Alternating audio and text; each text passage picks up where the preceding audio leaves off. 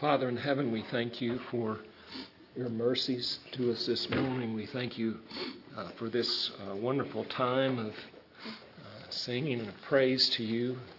We ask, Lord God, that you uh, would be pleased to bless our time of worship, bless our time of gathering together, Lord, for uh, we offer up our, our praise to you and thanksgiving for your great mercies to us.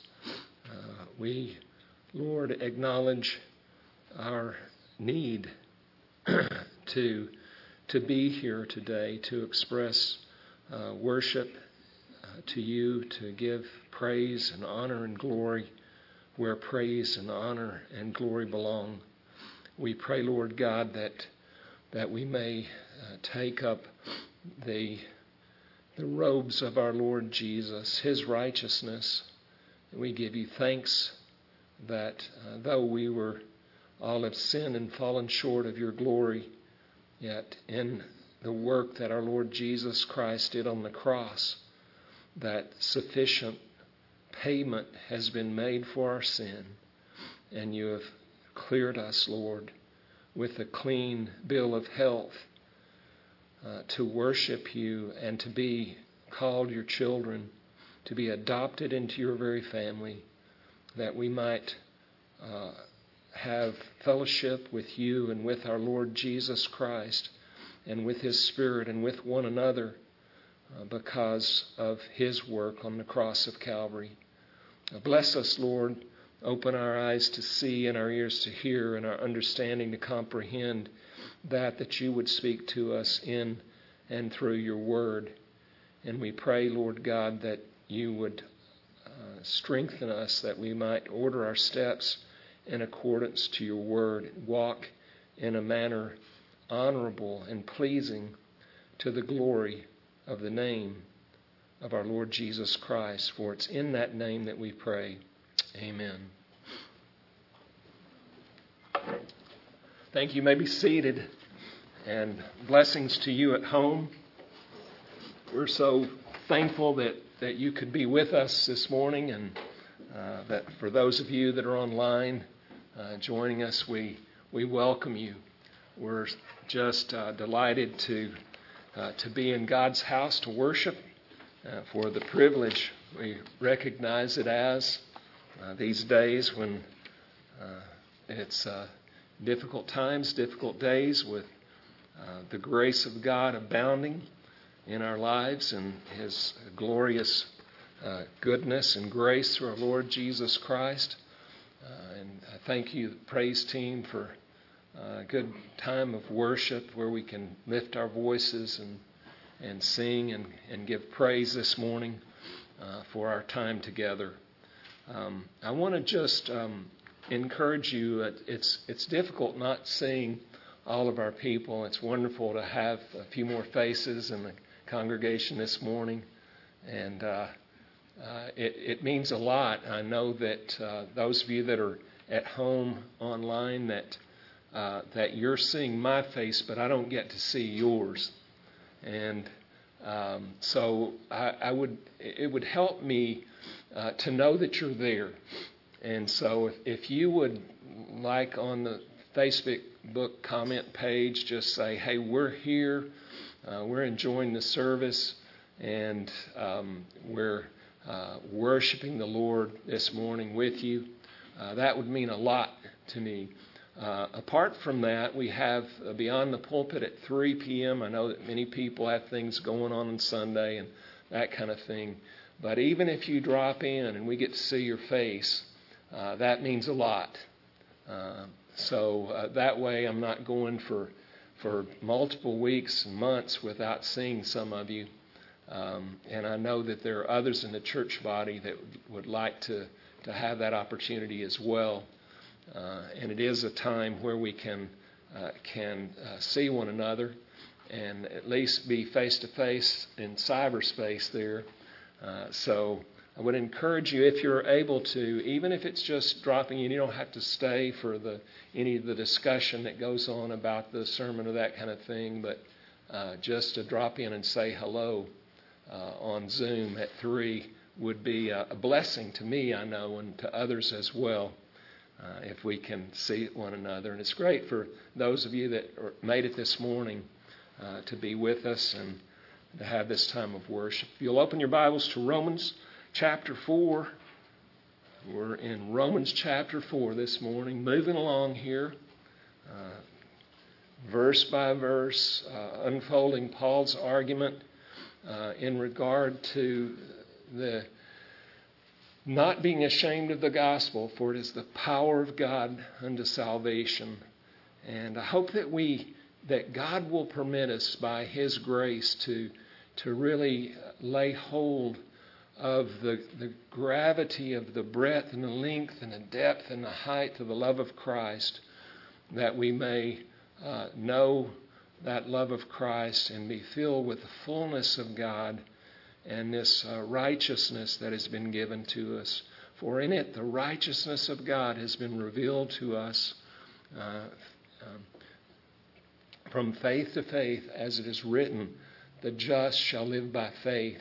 And in completing Romans chapter 3, we, we moved into that theme uh, this morning uh, of the justification that comes by faith in Jesus Christ and the righteousness of God that is expressed in the manner in which He saved a bunch of, of, of fallen and sinful people that could not save themselves, that could not attain to the righteousness of God apart from it being imputed to us by the miraculous power and work of God. And this is where we are in the book of Romans.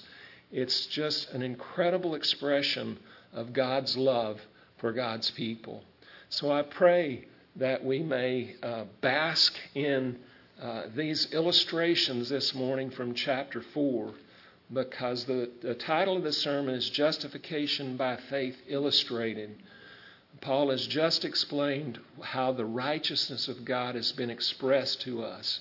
That he is just he is just in saving you as a sinful person that should be separated from a holy God for all eternity, uh, with no chance or no opportunity to uh, to return in a, in a relationship of intimate fellowship with our God and Creator. But he is just in providing this righteousness, and He has justified all those who have, by faith, put their trust in Jesus Christ. This is an incredible expression of the love of God and a wonderful thing that's given to each of us. And I pray that you, as God's children, know the fullness of what it is that God has done for you in justifying you by His grace through faith in Jesus Christ alone. It's an ex- incredible expression and it's unnatural. It's not something that could have happened in this world by the principles of nature on planet Earth and by God's creation. It had to be something.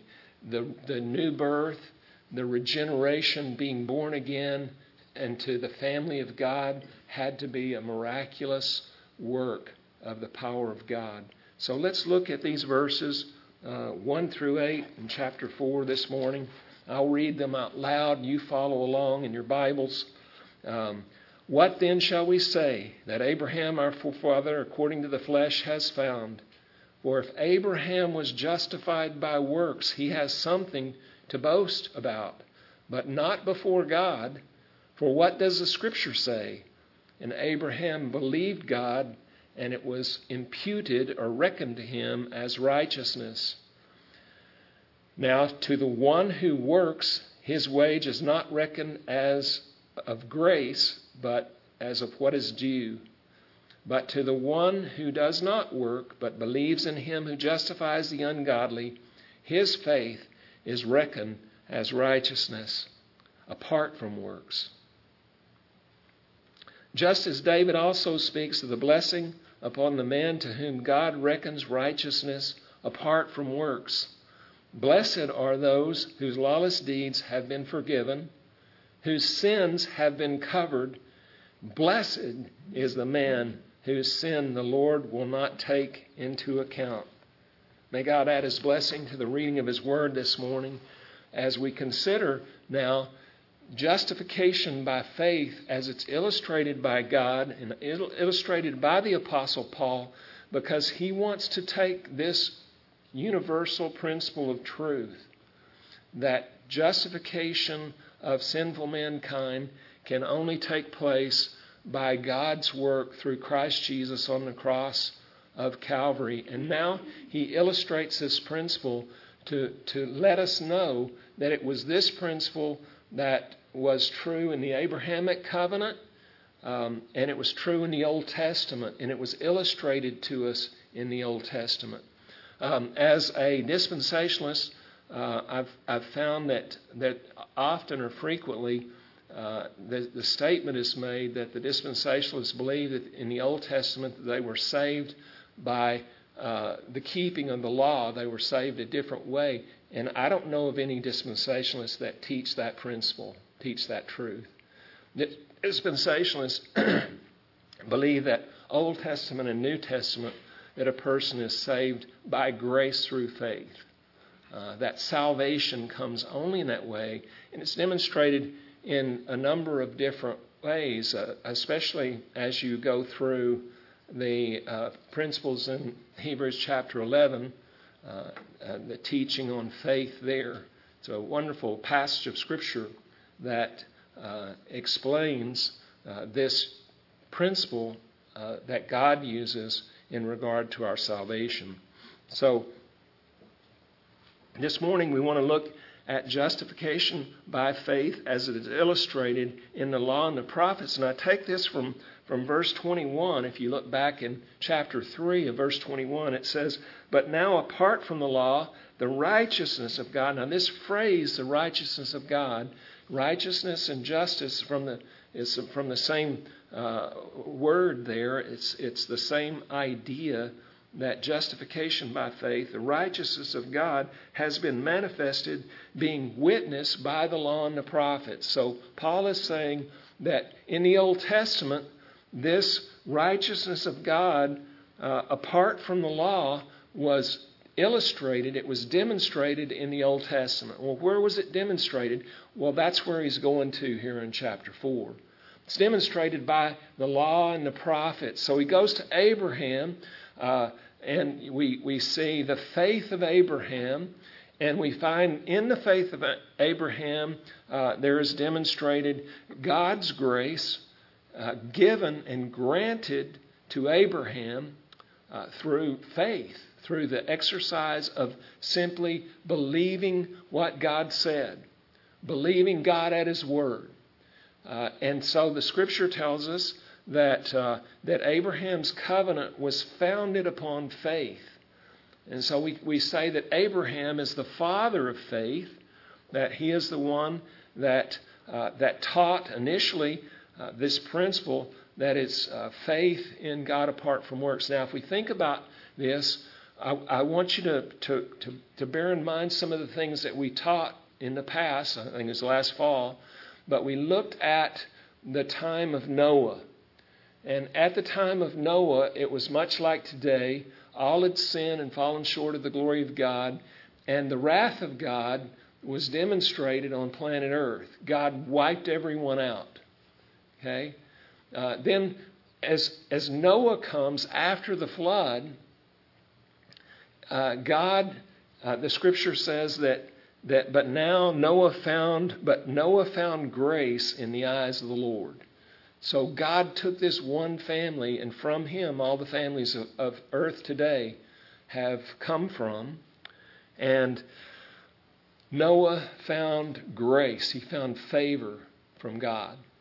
The idea there is that God, in his grace, it wasn't that Noah uh, was uh, apart from the rest of humanity and that he was not deserving of death, for all of sin and fallen short of the glory of God. Noah had fallen sin and fallen short of the glory of God, but God had a plan whereby He would restore the relationship of man, uh, and a covenant was given to Abraham in regard to this very thing. God said, "I'm going to make you the father of many nations." Uh, and in the unfolding plan of God for the redemption of mankind, uh, Noah was saved by grace through faith. Right? God mercifully took one, all had sinned and fallen short of the glory of God, and he, he showed mercy to him, showed favor. And that's exactly what happens with the gospel. It's exactly what happens in Jesus Christ. It's the power of God for salvation to all who will receive, to all who receive righteousness, not of their own making, not through the law, but it's apart from the law. It's something that God imputes to our, our account, and we believe Him. We trust that God has the power and it's able to do something that can't be done, humanly speaking. It required God Himself, our Lord Jesus Christ, to take upon Himself flesh and come and dwell among us, a second Adam to bear the sin. And at some time, at some point, I want to speak to you about uh, the the Genesis mandate that was given to Adam 1 that was not fulfilled. Um, because God said, um, Be fruitful and multiply, subdue the earth, and have dominion over it. But Adam lost any ability to take dominion over the earth. He lost any ability in the fallen nature. And so in, in Romans chapter 5, we see the second Adam comes. And it is this second Adam that, according to 1 Corinthians chapter 15, he takes dominion. He squelches the rebellion and brings all back under subjection to the Father. That's God's plan. And it's, it's uh, the plan is the power of the gospel. I am not ashamed of the gospel of Jesus Christ, for it is the power of God unto salvation to everyone who believes. To the Jew first, and also to the Greek. Well, who's the Jew? Well, he's the offspring of Abraham, the offspring of this one that was given the covenant. So the faith of Abraham, his covenant was founded upon faith, and we find that in Romans 3:27. Where then is boasting? It is excluded by what law of works? No, but by a law of faith. By a law of faith. And uh, so we find uh, if we if we break down the the, the parts of of the covenant that was given to Abraham, we're going to find what the procedure that Paul follows here in chapter four. Okay, and the procedure there, uh, or, or what was given in the covenant, is that uh, that God would bless Abraham with land, with seed, with an inheritance, and with blessing. Okay, so so these three aspects of the Abrahamic covenant are addressed here, and the first of these that are, are, are addressed is, is, is kind of reverse. It's the blessing. He begins with the blessing that's found in Abraham, and that goes through verse 12 of chapter 4. In verse 13, we see the, the promise of Abraham and or to his descendants that he would inherit, he would be the heir of the world, that he's given the land. Uh, and then in verses 17 to, I think it's like 21, uh, there's the inheritance or the seed, the inheritance that's given. Uh, so we find that that Paul is expressing the, the plan of God, this wonderful plan of God, uh, to, to bring about the dominion of the earth rather than destroying and wiping out as he did uh, in, in Noah's day. God is drawing all of those who will come by his grace, by his power to salvation in Jesus Christ, uh, that he might um, know the, the fullness of his plan and purpose, that man, being created in God's image, would have fellowship with God. It's a wonderful thing that we can, as a church, have fellowship with God, even though we do not see our Lord Jesus face to face and we, we do not enjoy the presence of, of God in the third heaven as the angels do, that through the salvation that has been given in Jesus Christ, we can worship God this morning. Uh, the scripture that Jesus Christ sent His Spirit, and this Spirit indwells us, and that Spirit communicates gifts that come from God to one another, and, and the fellowship that we have within the church body is a taste of, of, of future glory that we get to know as God's people. So, as we consider faith, because the righteousness of God is the expression, that expression that we have been justified by faith. We've been justified by the righteousness of God. He is just to take us as sinful people and bring us back into His family, and He's able to do that in accordance with His holiness and righteousness and justice because Jesus Christ paid the full penalty for your sin. And what we found was that, that uh, we're justified by God as a gift freely by God's grace through the redemption that is in Christ Jesus, whom God publicly displayed as a propitiation in His blood through faith. So, what does that mean? It means that Jesus on the cross of Calvary justified you and, and paid the penalty for all of your sins. And by faith and trusting, believing and trusting God at His Word, that we're ushered in, that we're, we're given new life in Jesus Christ. And by faith, we trust in God's salvation through Jesus Christ, that it is the righteousness of God that has justified us, that He is not compromised in any way who He is. So He's dealing with the problem of, of evil, with the problem of sin, that which resides within us and within our flesh, that we're uh, the nature that cannot be apart with a holy God. And yet God is able to do that justly, but there was only one way that it could be done, and that was through Jesus Christ. So Jesus Christ says, and declares, I am the way and the truth and the life. No man comes to the Father but through me. Hebrews 11.1 declares that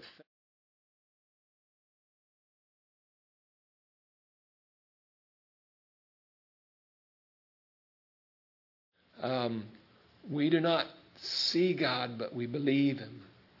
We're sure of what He said to us. That's faith.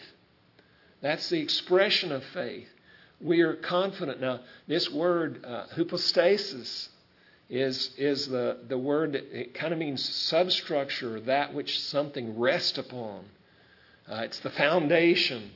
It is the basic substructure. When I, I worked in the oil fields uh, in the summers through college, I, we, we moved rigs, and, and they have a, a, a structure that's called the substructure that it's it's planted when that when the, we would bring the rigs in. That would be the first thing that would go down, uh, right next to where they're going to drill. And on the substructure, they would put this A-frame, and up against the A-frame, they would raise the derrick, and the derrick would be propped against the substructure with the A-frame, and there it would drill. It would do the work. It was from that that principle, that structure that, that the work was done. The substructure was essential, and no work could be done without that, that substructure.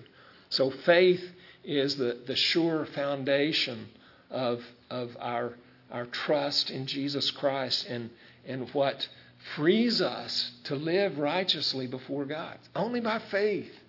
It can't be by our works because we can't do work without the substructure, without the foundation of faith in what God has done.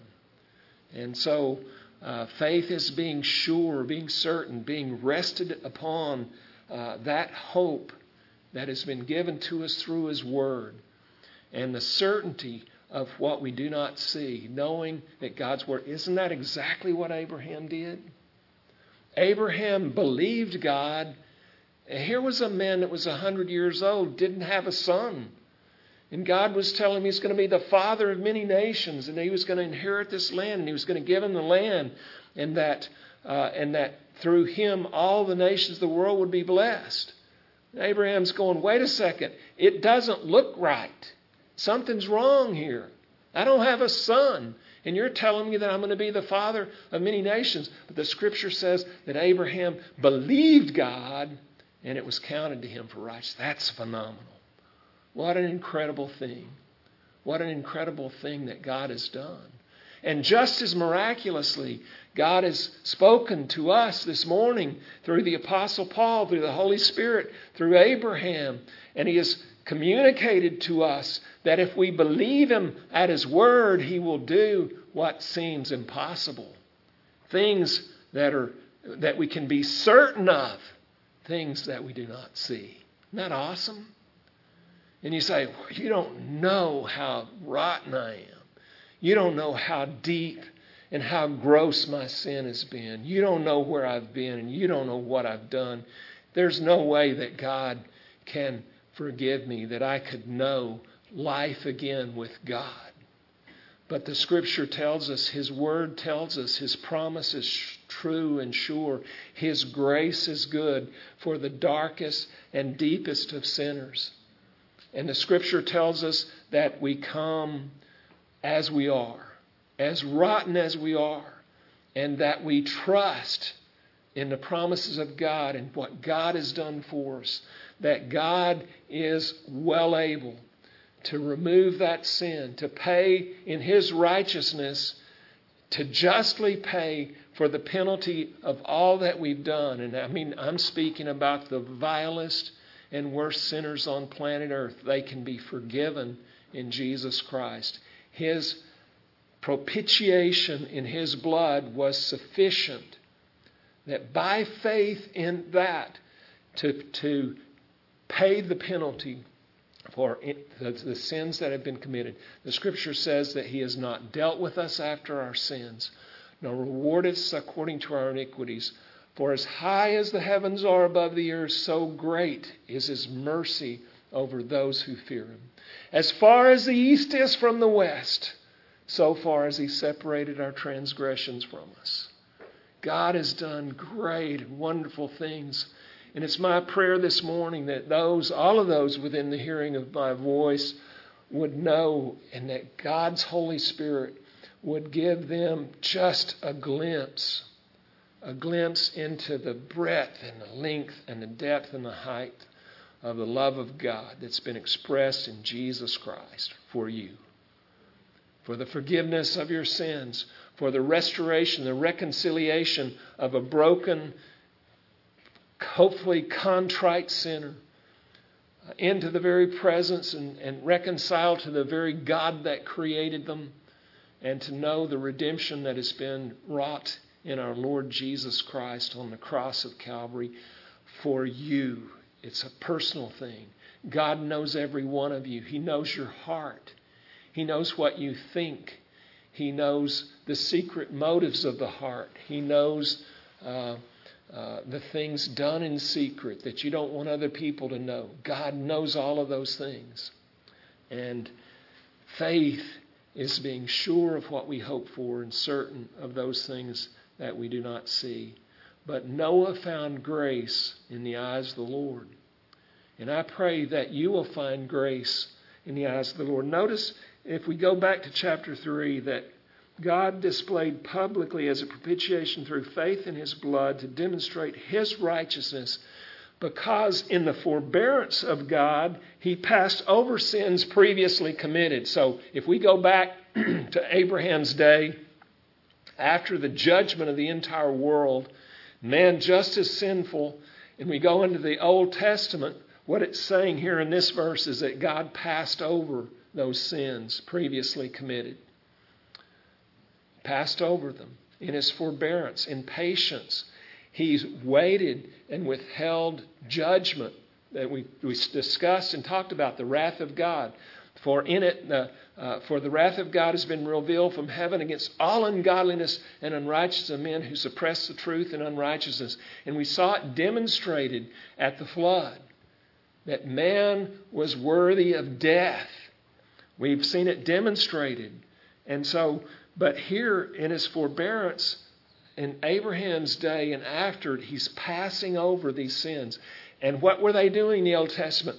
Besides making sacrifice day and day, blood was being shed. Without the shedding of blood, there's no remission of sins. The, the, the type was being given, it was being spoken through the law and the prophets that uh, now, apart from the law of the righteousness of God, has been manifested, being witnessed by the law and the prophets.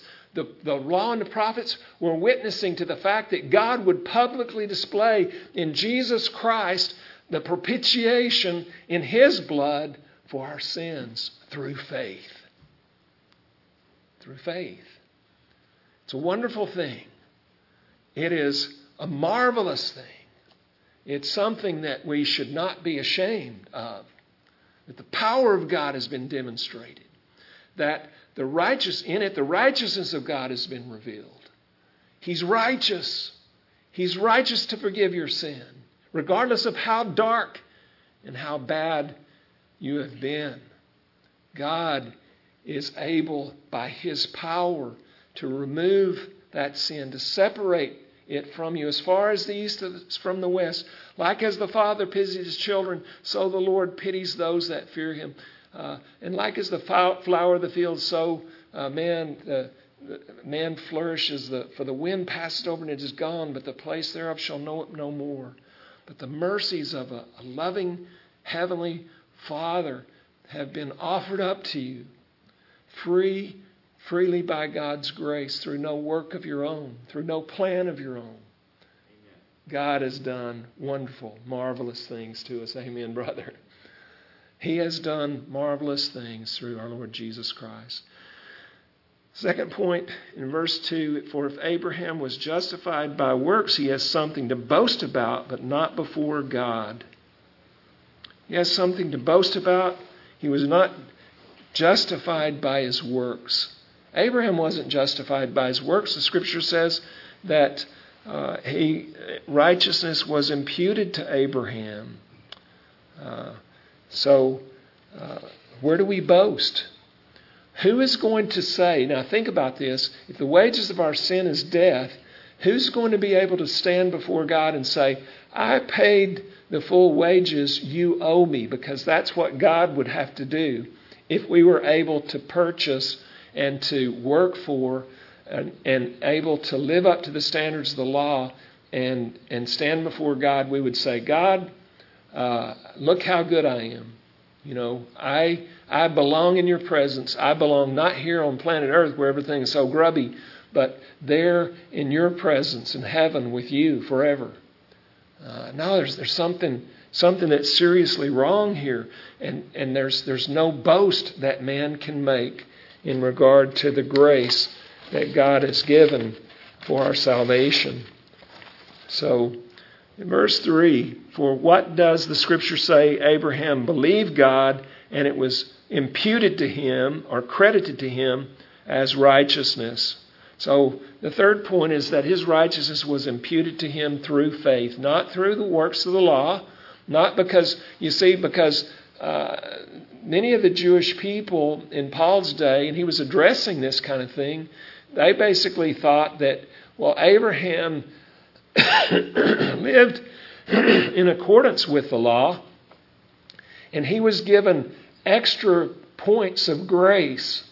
and because of those extra points that Abraham received, he was able to give that grace to uh, his heirs. And so they saw this salvation as through works. But Paul is, is giving them this argument that it wasn't through the works of Abraham. Abraham believed God and it was reckoned him to, through righteousness. Abraham was the man of faith, and his righteousness, and any righteousness that he had, was the product of what God did in and for and through him. The works that Abraham did were not the overflow of his goodness. The works that Abraham did were the, the, the, um, the result of Abraham by faith believing in the grace of God and trusting that what God said. Okay, do you see that, that principle? For what does the scripture say? Abraham believed God and it was imputed to him for righteousness. That's where his righteousness came from. So, what is that? The script. What does the Scripture say? Where does Paul go? Okay, what, is, what does it mean that the Scripture said this? God said this. Paul is saying, look, it wasn't Abraham, it wasn't his good works, it wasn't that Abraham lives in such a way that he was able to, to pass good works on to his, his inheritance. It was on the authority of God's word. What does the scripture say? What did God say? God said that Abraham believed God and it was credited to him, it was imputed to him for righteousness. So that word, that idea of, of uh, credit or um, of belief, it has to do with uh, imputed or, or reckoned or credited. The idea it's it's a legal account accounting for, for righteousness. The righteousness of God. You're justified by faith in His righteousness. So, and then in verse 4 now to the one who works, his wage is not credited as a favor, but as what is due. Think about it. God can't owe you anything. It's, impossible for God, who created us, to owe us anything. And if we worked in such a way and, and were able to make boast before God and say, well, look at all the great things that I have did for you, uh, then God would owe us eternal life. But the scripture makes it very clear that the one who works, his wage is not credited as a favor, but as what is due. So, what's the opposite of that? Well, the one who, who works and, and thinks that he's, he's uh, uh, credit, he can boast in those things before God. But no man can boast before God. That's why the scripture tells us that it's the broken and contrite that God looks upon in his favor. And then we get to verse 5. But the one who does not work, but believes in him who justifies the ungodly, his faith is credited, it's imputed to him for righteousness. God gives that to you. It's a free gift of his grace. It is what God credits to you through the work that Christ did in his righteousness on the cross of Calvary and that payment, the atonement that he made the substitutionary atonement that Christ made, the propitiation in His blood through faith, is where our redemption comes from. His faith was in God imputed righteousness to His account. God imputed righteousness to you. And it's offered to you as a free gift. And it's received by faith, simply believing in the integrity of the word that God has spoken. It's simply believing what God has said in His Word that is sufficient for the payment of your eternal separation from God that was paid for in full by Jesus Christ. Paid in full. Imputed to your account. God took your sin, imputed it to the Lord Jesus. Jesus Christ died the death that God said that we would die for sin on the cross of Calvary. The affliction of God, the, the Son of God was afflicted. The Son of Man, the offspring of David, was afflicted with the penalty for our sin on the cross of Calvary. But God didn't stop there. God took the righteousness of Jesus Christ and gave it to you as a free gift. Scripture says, and the Apostle Paul says in 2 Corinthians 9:15, Thanks be to God for his indescribable, unspeakable gift. It's simply, we can't sing about it enough. We can't boast in it enough. There's nothing that we can do to proclaim it enough. But the Apostle Paul guarantees us I'm not ashamed of the gospel, for it is the power of God unto salvation to everyone who believes, to the Jew first, and also to us dirty old Gentiles. Isn't that awesome? God has done great and marvelous things for our Lord Jesus Christ. Look at verse 6. Just as David also speaks of the blessings on the man to whom God credits righteousness apart from works. Okay, so what does he do? He brings in, he brought in Abraham, but here we go to the Psalms. It's a quote from Psalm 32 that's being mentioned here. Uh, but the faith of David uh, means that David, he's speaking here in the Psalms as a prophet. He's speaking of God's imputed righteousness. God has imputed righteousness to David. Now, what's the context that David is speaking of sin? What is the context? David has uh, committed gross sin. And David has confessed his sin before God. Now, this is, this is David. It's in uh, Second uh, Chronicles, I mean, Second Samuel chapter 11, and it's also in the Chronicles where it's recorded that David committed adultery with Bathsheba and actually had Uriah the Hittite, her husband, put to death. He had him murdered. David had grievous sin before God. And this is the man that God had given the, the, the covenant of David, the promise of the coming Messiah to. This is uh, David, a great man of faith, a great man of God, fallen in sin it was after God had made the covenant with David. In other words, God didn't make the covenant based upon David's good works and because David was perfect and that because David was a man that, that, that lived according to the law and fulfilled the law, therefore God gave him the covenant. God knew that David had this issue of sin in his life. God saved David God gave the covenant to David before David committed the sin with Bathsheba and Uriah the Hittite. Did you ever think about that? And David, in when he's brought to repentance, you know, if you know the story, that Nathan the prophet comes to him and he says, "You're that man." There's David. I mean, he was completely uh, for for some nine months, almost nine months. David was uh, broken fellowship with God. He was he was uh, not convicted of his sin. But when Nathan the prophet came and, and he, he uh, spoke this, this little uh, scenario before David, then David, God brought conviction of sin for his life. And as David, he, he confesses his sin before God, and, and he comes to this place in Psalm chapter 32 and he speaks of the blessing of the man to whom God credits righteousness apart from works. You see, David didn't, didn't earn the Davidic covenant. God gave it by grace. And God gave it in light of the fact that He knew all of the things that were wrong with David, just like God knows all of the things that are wrong with you.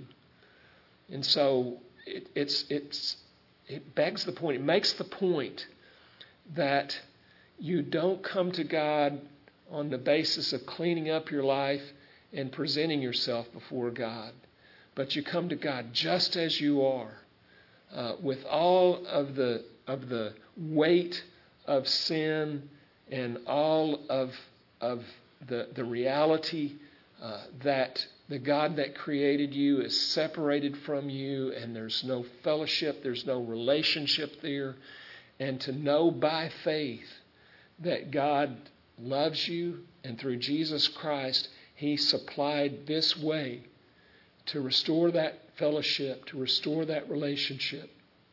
God has done great and mighty things, and He speaks. David speaks here, the Holy Spirit speaks, the Word, the Scripture speaks.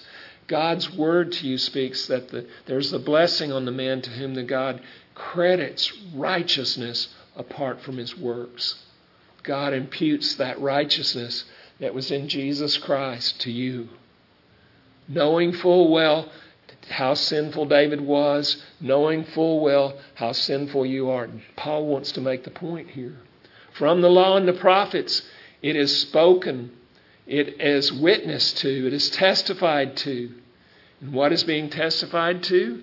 Well, but now apart from the law of God, the righteousness of God has been manifested the righteousness of God has been manifested to you. Why would you not? Why would you not believe God at His Word? Why would you uh, to believe the lie that goes on in our heart that God really doesn't love me? He's really not there. God has done everything to separate you from the evil that separates you from Him. He's miraculously empowered through the gospel uh, this wonderful thing. It's the power of God to salvation. It's the power of God to achieve what you cannot achieve for yourself. Unfortunately, for many believers today, they're caught and ensnared in, uh, in those futile attempts in the flesh to try to restore that relationship to God, when by faith in God's grace, we may believe His Word and know that we have been restored in Jesus Christ. Simply by trusting in His Word, simply by believing. There's not some gulf between you now because of your sin. That's your flesh speaking. That's the law. That's work speaking. There's nothing that is separating you from our Father in heaven. There's nothing that's separating you from a relationship with Him. In fact, the Scripture says, This is eternal life, to know Thee, the one true God, and Jesus Christ, whom Thou hast sent. You can know Him personally, although He's not here physically. You can't see His face, you can't touch Him. The Scripture says that by faith we can believe Him, believe His Word, and be reconciled to God through Jesus Christ and have relationship with Him. There's no reason why you can't pray. There's no reason why you can't go before the throne of grace. There, God's presence through Jesus Christ, through His righteousness, by faith, we have opportunity. And how much do we take it in times of prayer? How often do we spend time in God's presence? and how often it is that we, we are struggling in the, in the energy and the strength of the flesh just to have relationship with God and wondering where God is. Where are you, God? How come it is that my prayers are bouncing off the ceilings? How come it is that it seems like I'm talking to no one? Well, what we need is our faith strengthened to know that, that what He has said that we can come boldly before the throne of grace. Think about it. In prayer, we can, because God has imputed righteousness to us, we can come into His presence and speak to the God who rules from His throne in heaven. The earth is His footstool. Uh, he is able in His sovereignty to do whatsoever He wills and to choose uh, to do exactly what He wills. And we, are been, we have been given the privilege to come boldly before the throne of grace to lay our petitions before. And the scripture tells us that if we abide in Christ and his word abides in us, then we shall ask what we will, and it shall be done unto us. That's a, a union with God's will, a union with God's purposes. And so we may not understand those purposes. God doesn't tell us He's going to help us to understand His purposes all the time, but He asks us to, to live by faith, to believe that He's doing what He's doing and He knows what He's doing, and he, He's compassionate. He loves us. He cares about you. He wants to hear you come to Him in prayer. He wants for that relationship to, to grow with you. It must grow through faith. So the scripture tells us that proving of your faith is more precious to God than gold and silver. It's more precious than anything. It means everything. The righteous, the just shall live by faith. And in verse 6, just as David also speaks the blessing on the man to whom God credits righteousness apart from works. Uh, so David represents the uh, imputed righteousness given to, uh, to those and given to himself an acknowledgement that that righteousness was not David's own, but given by God's grace. And David deeply loved the Lord and was restored, as we know. Verse 7 Blessed are those whose lawless deeds have been forgiven and whose sins have been covered. David is acknowledging that God, uh, that he um, forgave his sins, he, he covered uh, those sins. Um, so there's a, a, forgiving of our lawless works. Uh, how blessed is he whose transgression is forgiven from Psalm 32 1, whose sin is covered. The transgression is forgiven. Transgression is, is a word for rebellion. It's the, it's the idea of man's autonomy from God, his separation from God. and his sin is covered. Uh, the the atonement of God is is that God um, he he took away that sin. Behold, the Lamb of God who takes away our sin. He's uh, forgiven our lawless deeds and has covered our sins. That's what Jesus Christ has done for you. And then um, we look at Leviticus chapter 16 and verse 10 and going back to the law. And, and as we, we look at the, the law and the prophets witnessing to these things, we find that the scapegoat was given there in the Old Testament. Of course, they had uh, there were two two rams uh, that were offered up, and one ram was offered for the people, and its blood was shed. And the blood, without the shedding of blood, there's no remission of sins. And so it's proclaiming uh, in the forbearance of God and His patience that that the sin is going to be paid for. In the Old Testament, uh, the the forbearance of God, the, it was passed over. Uh, that uh, forbearance of God, He passed over sins previously committed in the Old Testament, and the the uh, the goat there at, uh, at atonement was uh, its throat was cut. It was offered up as a sacrifice, and it was an expression of of that future payment that God would make in Christ Jesus. But there was a second ram, and the goat on which the lot, lot fell for the scapegoat fell shall be presented alive before the Lord to make atonement upon it, uh, to send it into the wilderness as a scapegoat. So there's one goat that was sent away. You know, the idea that, and, and they, notice that they would lay their hands upon the scapegoat and it, it represented the transferal. Uh, just as God made he who knew no sin become sin for us, the transferal of our sin upon the scapegoat, upon our Lord Jesus, was given, and he was separated uh, from us. And so Jesus Christ, when he was crucified on the cross, was crucified outside the gate of the city, just like the scapegoat. He was he was put out of the city um, and so we find these pictures in the Old Testament that was given, the testifying of the Old Testament to the coming of that day of atonement, the blessing of our Lord Jesus Christ and the work that He would do for you. These wonderful things that we can learn from the Old Testament in regard to God's grace if we understand these basic principles that the Apostle Paul is teaching. We understand the gospel of Jesus Christ. And so then there's the third point here, and that's the, that there's the covering of sins, the forgiveness of lawless works, and the covering of our sin. And uh, this was expressed as the, the blood was sprinkled over the mercy seat in the, in the uh, uh, tabernacle and later in the temple. Uh, God covered our sin with the payment, the just penalty of blood. And the animals rep- simply represented those things. And David said in Psalm 51, You desire not uh, the blood of goats and uh, bulls and rams, uh, but uh, a broken and contrite heart is, is what God desires from us. David experienced that in God's grace and recognized these things that we're talking about, in the Apostle Paul is teaching here. So, Psalm 32, verse 1 How blessed is he whose transgression is forgiven, whose sin is covered. And then in verse 8, we find uh, that blessed is the man whose sin the Lord will not take into account. uh, there's the imputation uh, of uh, our sins being given to Christ, and then the imputation of his righteousness uh, given to us by God's grace.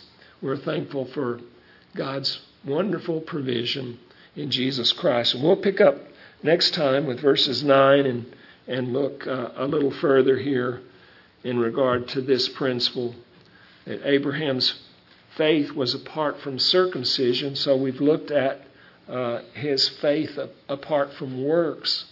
but Paul is going to make the point that it's apart from his circumcision as well in the verses 9 through 13 or 9 through 12 that we'll look at next time. Uh, and uh, then the point that is made apart from the laws given there, uh, and then uh, that Abraham's faith was in God. And that's where our faith belongs, right? Father in heaven, we thank you for your mercies to us this morning, for the salvation in Jesus Christ, and for the privilege that we have of being your children. We ask, Lord, that you would stimulate us, Lord, by your Spirit, that our faith would grow in you, Lord, that we as your people would uh, rest and trust in you and know that you have done great and mighty things for us and that you desire relationship with us and that you have made uh, provision for our sins to be taken away that we might worship the Lord Jesus Christ and worship you and worship with one another and fellowship with one another because of what Christ has done and that that which has been lost in Adam's sin and man's rebellion, mankind's rebellion against you, has been restored in the Lord Jesus Christ. And the power, your power, has been manifested to us as your people. And so, Lord, uh, may your people go this morning uh, full of your Spirit and the grace that comes uh, and has been described in your word, the wonderful promises that you have given to us all spiritual blessings in heavenly places granted to us in Christ Jesus. May we know the fullness of such things, Lord, we pray in Jesus' name and for his glory. God bless you. Have a wonderful week, and may the grace of God be with you, and may your faith be strong as we honor our Lord Jesus Christ in these days. God bless.